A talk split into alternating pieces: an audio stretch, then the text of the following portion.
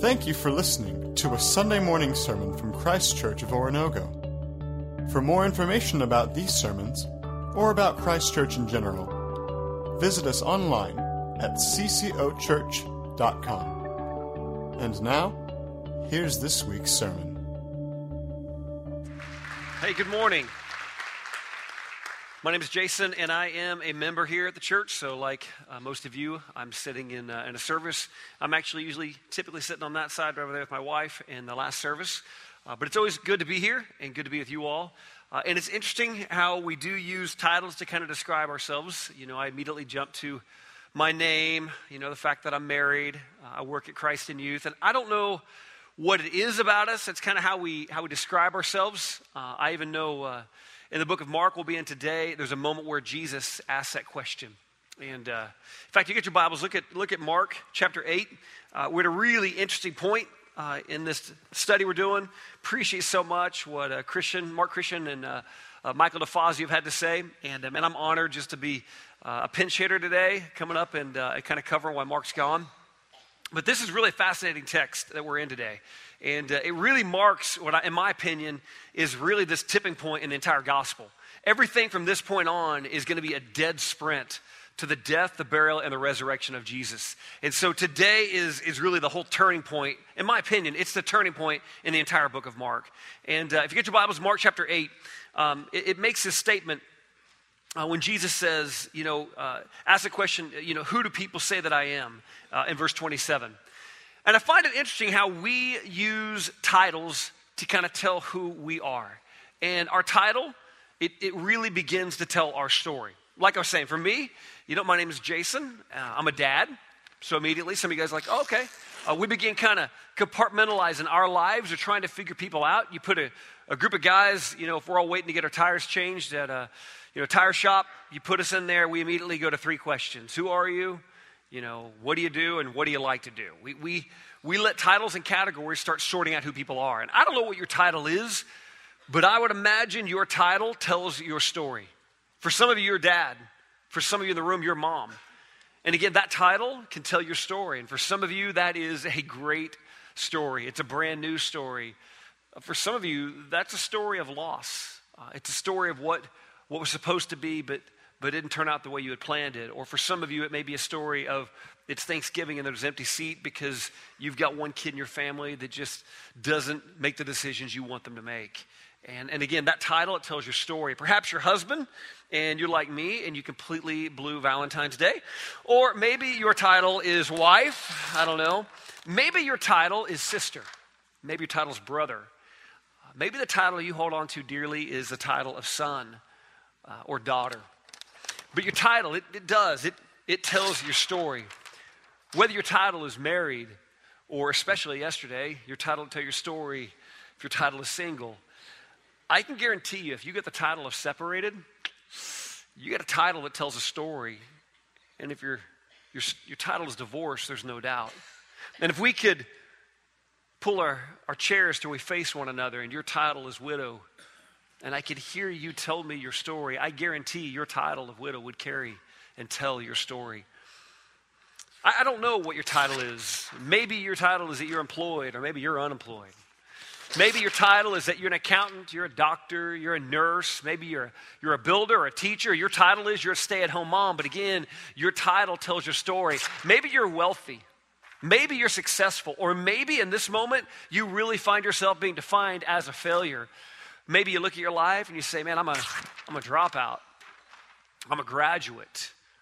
Maybe your title is that you're smart, or maybe at some point in time somebody labeled a title on you. They just called you stupid. And I would imagine that moment your title has told your story.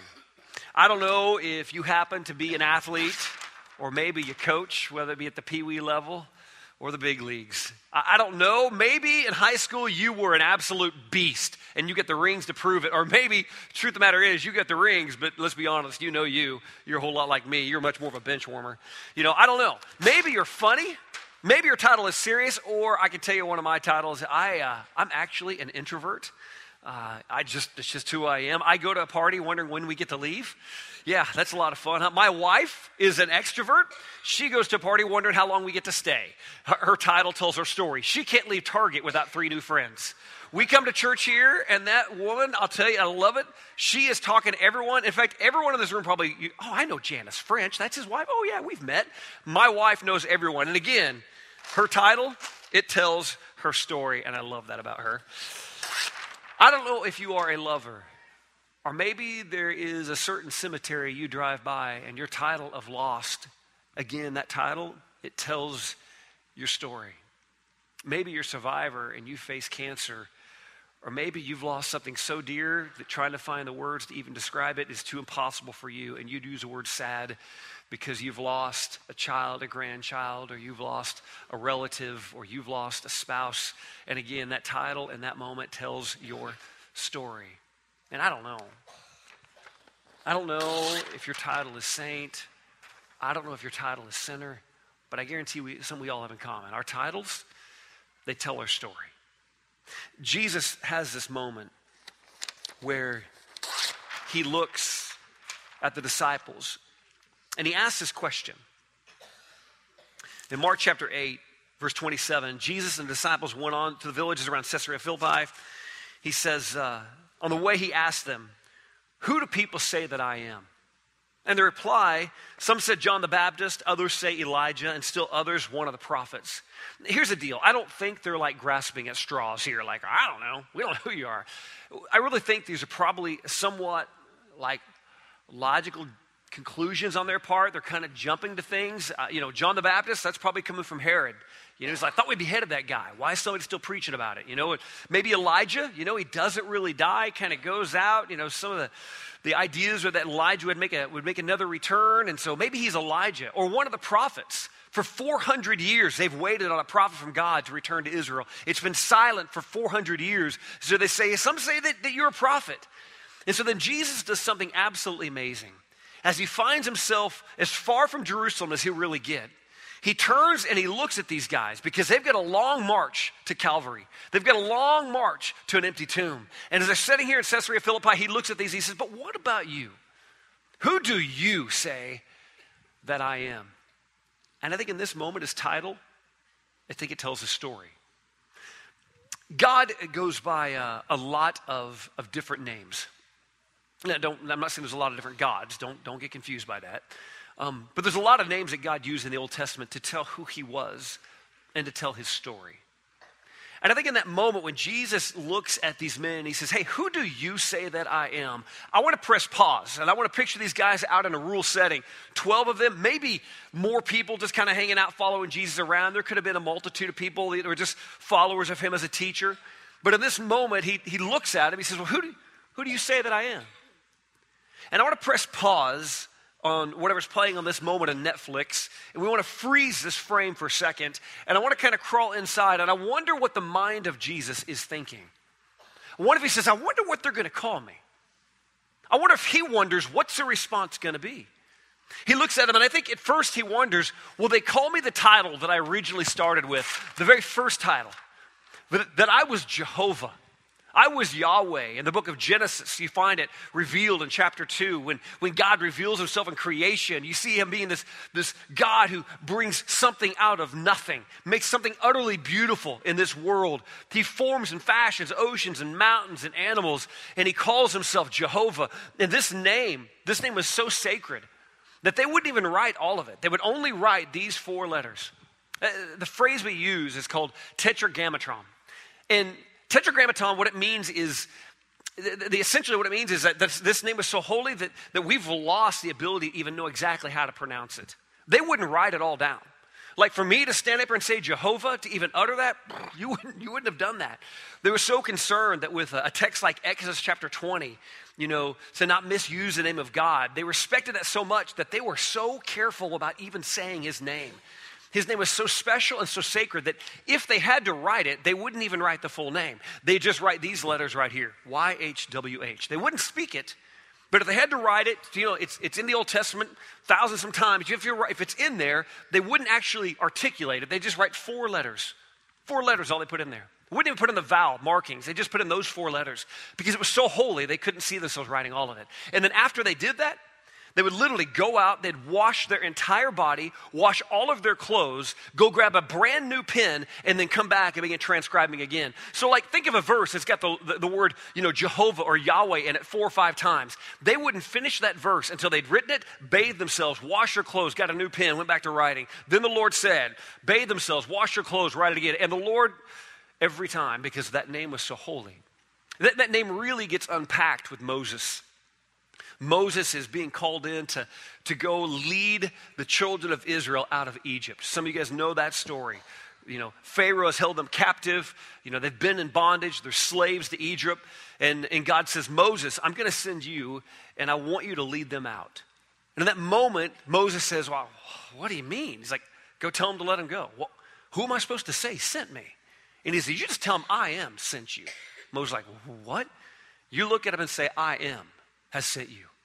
To understand the, the rich, you know, meaning of that name Jehovah, it means I am. I am here. I am, I was, and I always will be. I am omnipresent. I am everywhere, and I know everything. All things were built by me and sustained in me. I am, God says. I am Jehovah. And just the phrase I am, in Greek, it'd be ego eimi, it just that phrase is so rich and so thick. I am who I am. I am that I am was enough that Moses knew. Whew, okay, I am has sent me.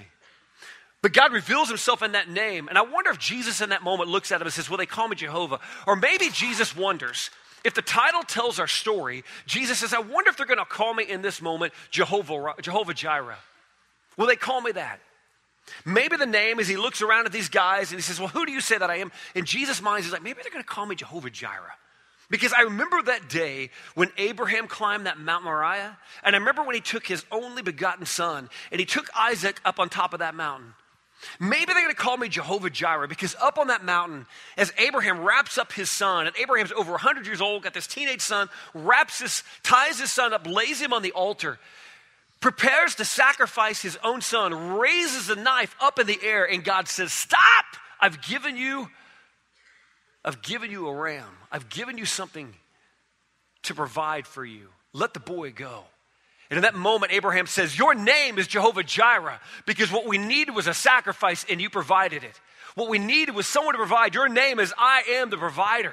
You are Jehovah Jireh. And I wonder if Jesus looks at him and says, Do they know who I am? Do you know who I am? Who do you say that I am? Do you even know that I am Jehovah Jireh, the provider? I wonder if Jesus looks at him and says, Do they know that I am Jehovah Mekadishkim? I mean, this was a moment where God wanted to be near his people. But because, kind of like us, I don't know about you, but man, I'm pretty screwed up on any given day. And I imagine if most of you are pretty honest, you're like, yep, that's me. Uh huh. You know, for me to, to live in holiness is a constant work, man. That's a lot of effort. And, and my effort doesn't seem to get me much because I keep going back to the same stupid things. And God saw that. He saw that in his people, and he's like, You guys, you can't even find a way to make yourselves holy. You just can't. I am holy. And so God says, I will make you holy because you're impossible at doing it on your own. So he says, I am Jehovah Mukadishkim. I am the one who makes you holy. And he provided a way. He provided a way in the Old Testament for them to be made holy. He provided a way through the sacrifices and burnt offerings for them to be made holy when they were in, incapable of doing it themselves. And so now these guys in the book of Mark now sit around Jesus, and you press pause in this moment. I wonder if Jesus says, I wonder if they'll call me Jehovah Mokadishkim. Do they understand that I'm the one that can make them holy? Do they know who I am? Because your title tells your story. Or maybe just maybe, they'll call him Jehovah Nisi. Ah, oh, this is a rich one. This is that moment in the, uh, the book of uh, Exodus where the Amalekites, you know, and the, the people that you want to boo, the Amalekites are just a cruel people. When Israel was, was leaving, they would come along behind them and they would kill off anybody who was slow, anybody who was weak. I mean, you can imagine the elderly, you know, the sick, the weak. As you're moving hundreds of thousands of people out of Egypt, the Amalekites would sweep in and just wipe out anyone who couldn't keep up, just slaughter them. I mean, they hated the Amalekites. And there's this moment where they go to war, and the Amalekites and the Israelites are fighting one another. And Moses is standing up on top of this hill. Joshua is leading in battle. And in the midst of this battle that's just raging, Moses just holds his hands up to God, and he cries out to God. And when he holds his hands up, all of a sudden the battle turns. All of a sudden, he's watching as he's crying out to God in prayer. He's looking at him. The battle turns, and Israel begins winning. Israel begins defeating the Amalekites. And all of a sudden, his arms get kind of tired and weary, and he drops them back down to his side. And then all of a sudden, the battle turns, and the Amalekites start winning. And then Moses lifts his arms back up, and he stretches them out. And again, the Israelites begin winning. And every time his arms would grow weary and faint, they'd start to go down. Israel would lose. And so finally, Aaron and Hur grab his arms, and they hold him up, and they lift him up until Israel is completely able to to wipe out and beat the Amalekites. And in that moment, in that moment, said, uh, Moses says, You are Jehovah Nisi. You are our banner. You are the one who carries us in battle. Through your outstretched arms, what you've done, we have won. We have a victory. One of Jesus ever looked at them and said, Do they realize that arms lifted can win a war? Who do you say that I am? Do you even know as he looked at these guys in the book of Mark, Do you know who I am? I am Jehovah Nisi. And my title tells my story. Or maybe he looked at him and he says, Do you know that I am Jehovah Rapha? There were some waters. Israelites were wandering through the desert. They came to this area of water. They were thirsty, dehydrated, dying of thirst. And as they get there, these waters of Marah. They flood into this, this body of water, start drinking it. As they take this drink, it's, it's bitter, it's bad, it's to kill them. And they realize we can't drink this, we can't go anywhere else, we're to die. You know, have you led us out here to die? They're terrified. Middle of the desert, nothing to drink. And finally, God tells Moses, Moses, grab that tree over there and go throw it on the water. So Moses goes, he grabs a tree, he throws it in the water, and all of a sudden, this bitterness that was killing them, this bitterness that would have eaten them alive from the inside out, is now turned sweet because of a tree.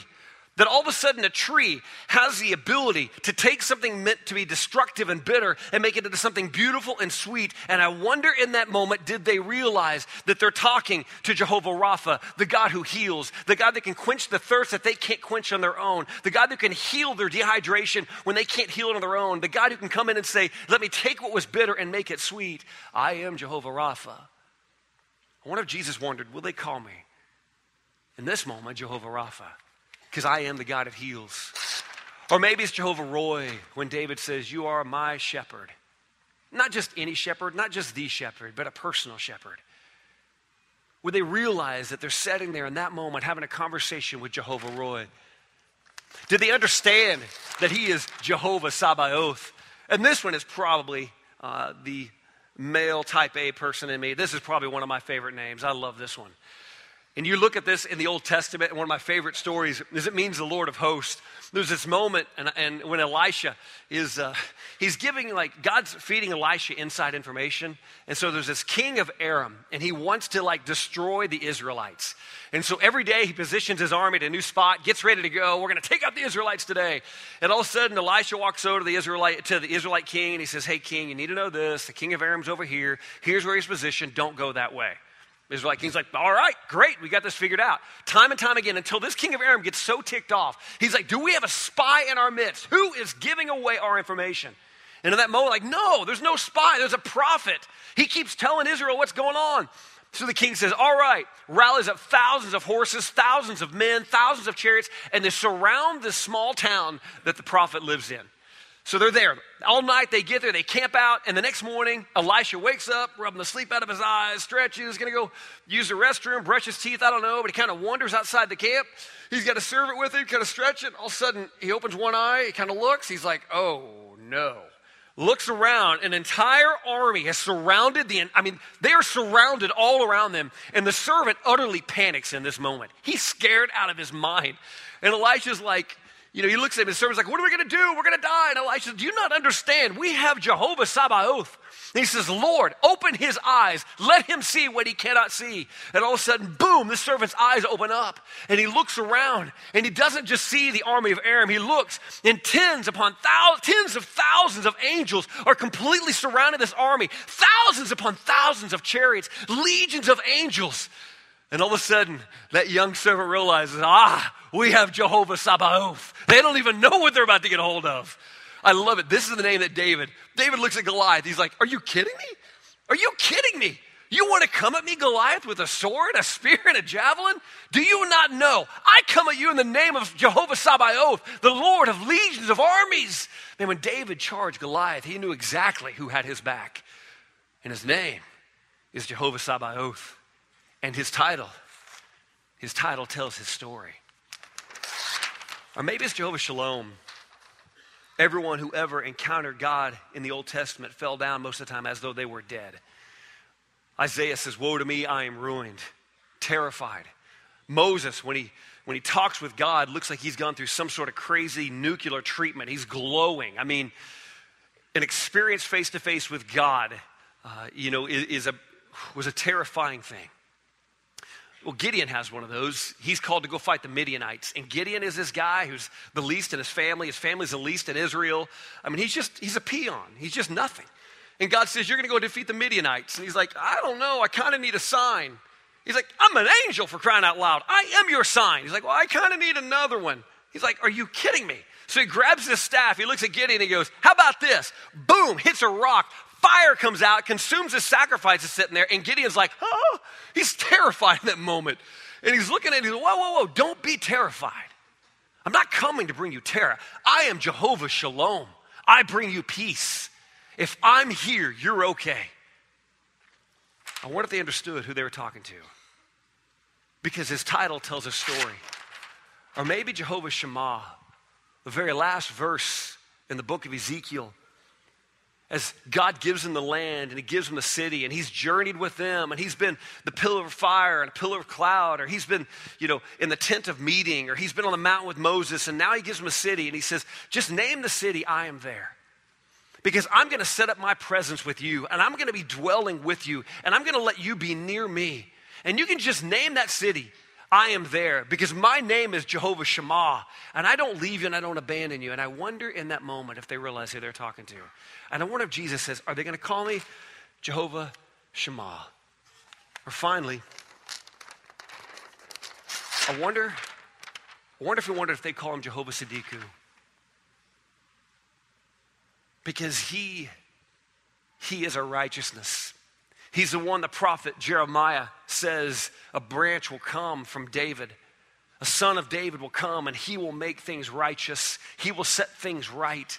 Did they realize that what they were powerless to do, what they were powerless to accomplish on their own, that he says, You don't have to do it. My name is Jehovah Siddiqu. I make you righteous. You don't make yourself that. My name is Jehovah Siddiqu. I am your righteousness. I wonder if they understood who it was they were talking to. So he looks at him and he asks Peter, Who do you say that I am? And he says, You are the Christ. And see, that name is big. That name is huge. See, Jesus Christ is not his like formal name. It's not like you, you pull up my driver's license and it says Samuel Jason French. You don't, you don't pull out Jesus' license, driver's license, or he doesn't fill out his tax form and says, My name is Jesus Christ. Christ is not his last name, Christ is his title. Christ is not just his, it's not a surname, it's a title to tell who he is. He's the one that 2,000 years ago Abraham said was coming. He's the one that, you know, 66 major prophecies and 300 minor prophecies have fulfilled. This is the one that they've all been waiting for. The anointed one they said was coming. The political one that they thought they were going to get is going to be much bigger than that. He's going to be the messianic king that's going to usher in a new kingdom. He's going to set the captives free. He is the Christ. It's not a t- name, it's a title. And in this moment, he looks, Who do you say that I am? And Peter says, you're the Christ. You're the Son of God. You're the anointed one. You're the Messiah. I don't know. I don't think Peter had that himself. In fact, Matthew says, Jesus looks at Peter and says, Well, these words didn't come from you, they were given by my Father. Do you understand who He is? It's interesting as you look back at those names and you think about who Jesus is and what He has accomplished. And you realize that in John 8, he looks at the religious teachers in John 8 58 and he says, Very truly, I tell you, Jesus answered, Before Abraham was, ego eimi, I am. That moment, they want to kill him. Jesus very clearly states, I am. And he pulls that phrase going all the way back to Genesis. He pulls that phrase going all the way back to Exodus. He wants everyone to know, to make no mistake, that I am the promised one. And he fulfills every one of these names as the anointed one. When you look at him, in that same mountain where Abraham took his son and he realized that he was going to be sacrificing Isaac, and God provides, you know, he provides a substitute. In that moment, God is Jehovah Jireh. Because when a sacrifice was necessary, God provides the way. And in that moment, he says, I am the sacrifice that God provides. My name is Jehovah Jireh. I am. Ego eimi, I am. I am Jehovah Jireh. I am the provision. I wonder if they understood that. I wonder if John the Baptist even knew what he was saying when he said in John 129, he says, Look, the Lamb of God who takes away the sin of the world. Or did they understand when they said that for God so loved the world that he gave his only begotten Son, that whoever believes in him wouldn't perish but would have eternal life? Paul understood it when he wrote that he did not spare his own son, but gave him up for us all. He is Jehovah Jireh. He's also Jehovah Mekadishkim. Hebrews 10:10 says that we have been made holy through the sacrifice of the body of Jesus Christ once and for all. You don't have to get your act cleaned up. You don't have to bring everything together. You don't have to somehow, you know, figure out life before you can come to Jesus. His name is Jehovah Mokadishkim. He is the one that sanctifies you. You don't have to do it yourself. You show up in this place for all of the ugliness, for all of the sin, for all of the dumb things that you and I have done, for everything that we have done to, to, to almost alienate ourselves from God, even intentionally at times. And He says, Stop worrying about all of that. My name is Jehovah Mokadishkim, and I am the one who can sanctify you. I can make you holy.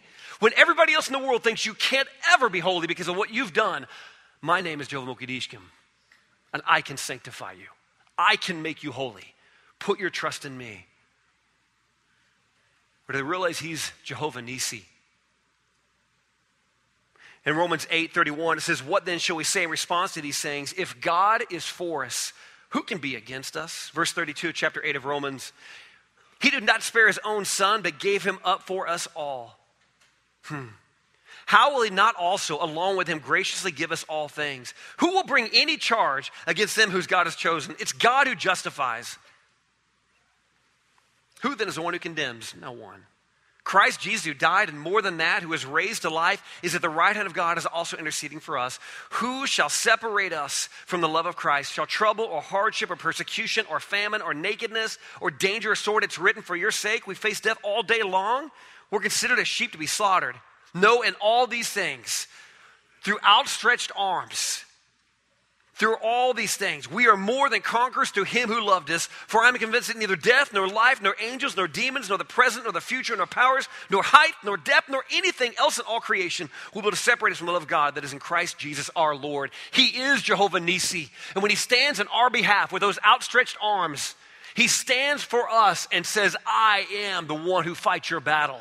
My outstretched arms have won this war. Do you realize do you realize, fellas, who I am?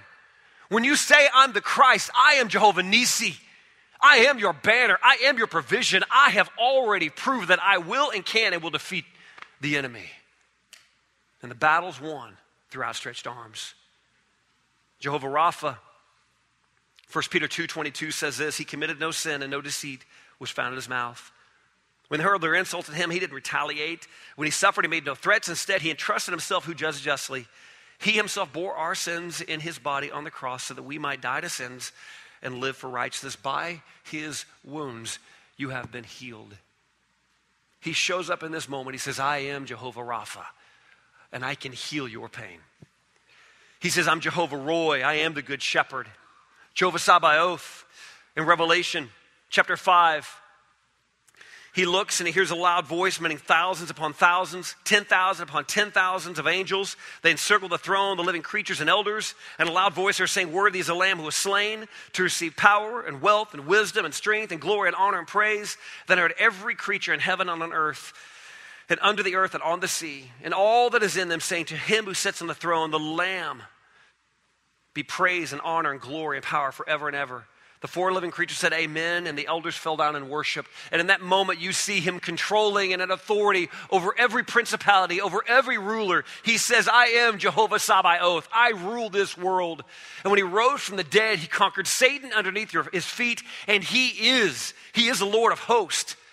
He rules the angels. He rules all the dominions of darkness. He conquers. And he says, I'm the Lord of hosts. And anytime you have a Goliath coming at you, and anytime you get something coming at you, you realize, I, I can call on the God who is my Savior, my Christ, because he is Jehovah Sabaoth. And he is a mighty, mighty warrior. He's also Jehovah Shalom. And because of him, we have peace with God through our Lord Jesus Christ. He is Jehovah Shammah, and He promises to give us a city. Yes, Emmanuel, God with us, as it says in Matthew, also promises Revelation to be in that city with you and with me, and will dwell with him for eternity. They didn't understand who it was in that moment they were talking to, and he says, Who do you say that I am? Do you know who I am? I am Jehovah Siddiqu. I am the one who through my blood you can be made righteousness. God made him to be who had no sin to be sin for us, so that we might become the righteousness of God. In that moment, he looks at them and he says, Do you know who I am? Who do you say that I am? I'm the fulfillment of everything promised. I'm the fulfillment of everything they said was coming, and I'm sitting here with you today. My name is Jesus, and I am the Christ. And they realize that in that moment when Jesus looks at them. He was the one they had been waiting for. That name is an important name. Philippians tells us in chapter 2 says that therefore God exalted him to the highest place and gave him the name that is above every name. That at the name of Jesus, every knee should bow in heaven and on earth and under the earth, and every tongue acknowledge that Jesus Christ is Lord to the glory of God the Father. Who do you say that he is? I mean, the truth of the matter is, we will all come to terms with his identity one way or the other. We will. There's going to be a moment where you get to come to terms with who, who is he? And Mark talked about it last week, be it liar, lunatic, or Lord. In this moment, he looks not just at the disciples, he peers in this room right into the very soul of who you are, and he asks you this question Who do you say that I am? Because there will come a day when he returns. And on that day, you've got to determine, before that day, you've got to determine what do you do with Jesus. Revelation writes it, it says, I saw heaven standing open, and there before me was a white horse, whose rider is called Faithful and True. With justice, he, he judges and wages war. His eyes are like blazing fire, and on his head are many crowns. He has a name written on it that no one knows but himself. He's dressed in a robe dipped in blood, and his name is the Word of God. The armies, Jehovah Sabaoth, the armies of heaven are following him. Hmm. Riding on white horses and dressed in fine linen, white and clean. And coming out of his mouth is a sharp sword which is strike down the nations. He'll rule them with an iron scepter. He treads the winepress of the fury of the wrath of God Almighty. On his robe and on his thigh, he has a name that is written King of kings and Lord of lords. Who do you say that I am? I'm the promised one, he says. I'm the Christ, the Son of God, the anointed one, is what he says. I'm Jehovah Sabaoth. I'm Jehovah Siddiqu, Jehovah Mokadishkim, Jehovah Roy. I'm the fulfillment of everything that was coming. And at this moment, he looks at these men and he says, Who do you say that I am? Because your title, mind you, your title tells your story. I wonder what your title will be.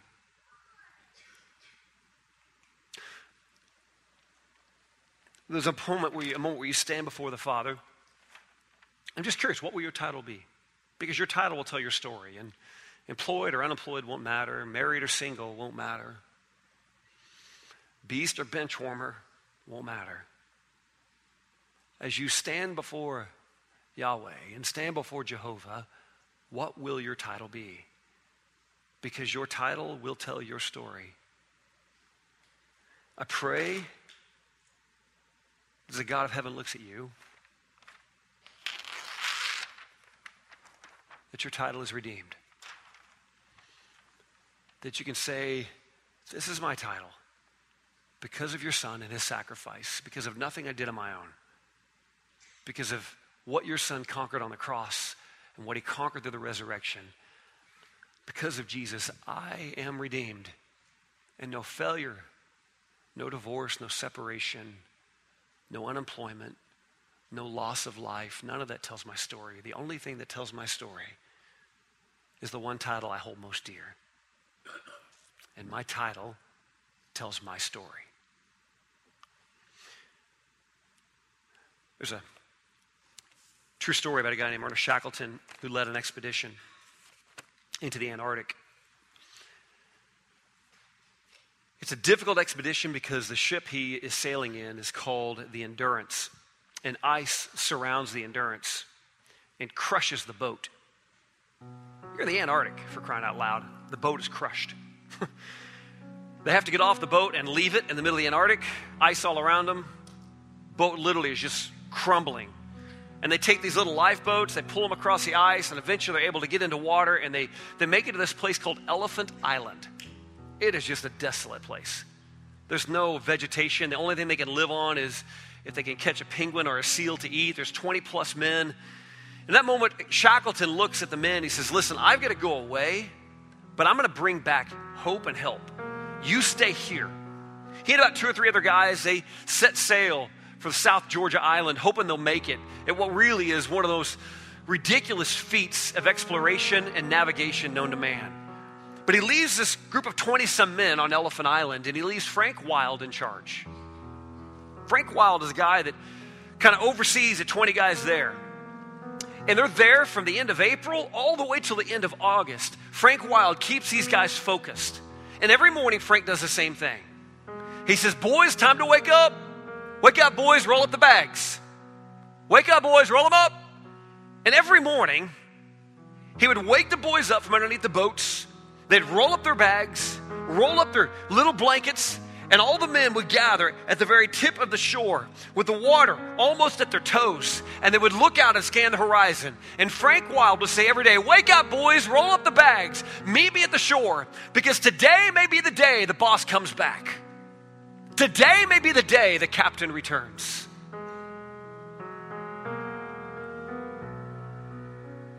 And on that day, what will your title be? On the day that you see faithful and true and King of kings and Lord of lords, on the day you see Christ return, knowing that every knee will bow and every tongue confess, I just ask you two simple questions. Who do you say that he is?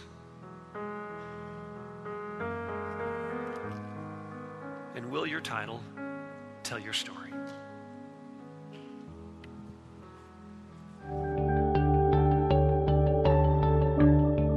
Thank you for listening to a Sunday morning sermon from Christ Church of Oronogo. For more information about these sermons, or about Christ Church in general, visit us online at ccochurch.com.